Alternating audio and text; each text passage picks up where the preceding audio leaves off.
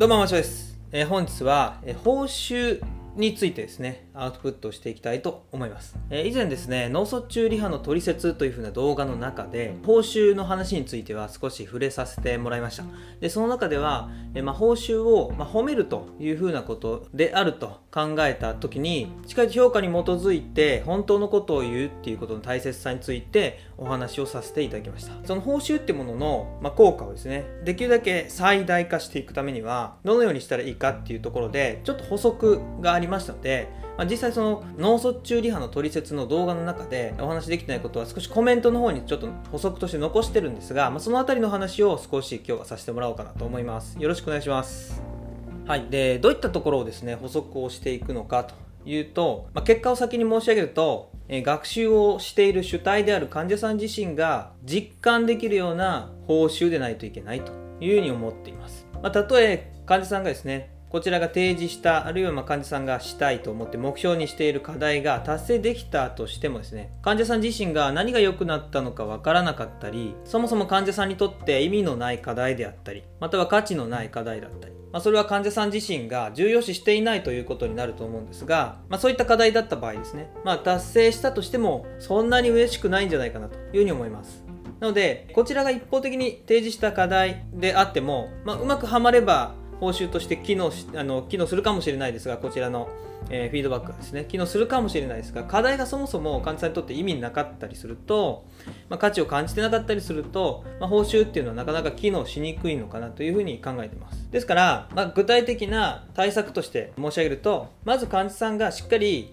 えー、意識しやすいような評価結果をやっぱ提示できるようにする。で、事前にしっかりと評価をしておくっていうことはもちろん大事なことだと思います。客観的に表現できる数値的な評価方法でももちろんいいですし、例えば患者さんができた、できないで判断できるような課題でもいいかもしれません。前はできなかったものができるようになったっていうことで、明確に良くなったっていうことを、まあ、報酬として得ることができるし、それに対して我々が、えー、褒めるというふうな行為を行った時に関しても、よりその報酬から行動が強化されるっていうことが起こりやすいのかなと思います。まあ、ですからやっぱり患者さんが意味や価値を感じる課題をしっかりと選択した上で、そしてまあそれがちゃんと実感できるような評価結果の提示の仕方、フィードバックの仕方を考えるということ、これ、えー、しっかりと事前に評価をした上でですね、ということがめちゃくちゃ大事かなと思ってます。そしてもう一つは、患者さんが報酬をやっぱ実感をするときっていうのは、患者さんがまあ感じている内観ですね、まあ、実感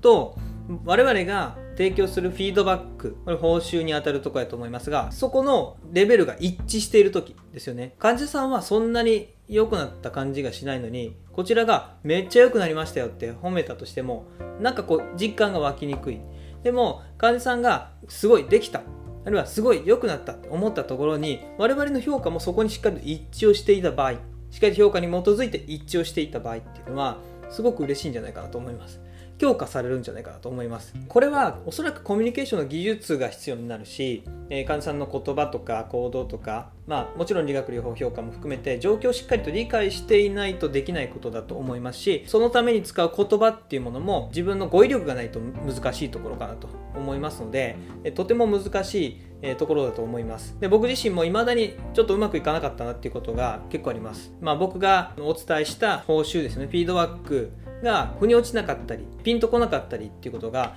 っぱり臨床の場面では未だに僕もよく起こりますので、やっぱり何例も何例もですね、患者さんと関わっていく中で、このようにスキルを高めていく、コミュニケーションスキルになると思いますが、高めていくってことが非常に重要かなと思います。まあ、もしかしたら、その課題の提示の仕方とかですね、結果の提示方法なんかに問題があるのかもしれませんし、まあ、先ほど申し上げたようにフィードバックする際の言葉、これが分かりにくいのかもしれないし、まあ、いろいろな問題があるかもしれません。まあ、いずれにしても、まあ、しっかりと丁寧に評価をして、そして丁寧に患者さんに説明をするということを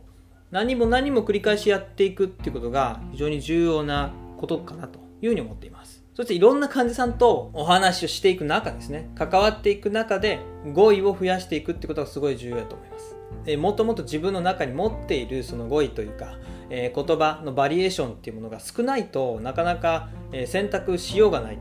引き出しの中に引き出せる言葉が入ってないとなかなか引き出せないので、僕はやっぱそれに関しては読書を進めているところです。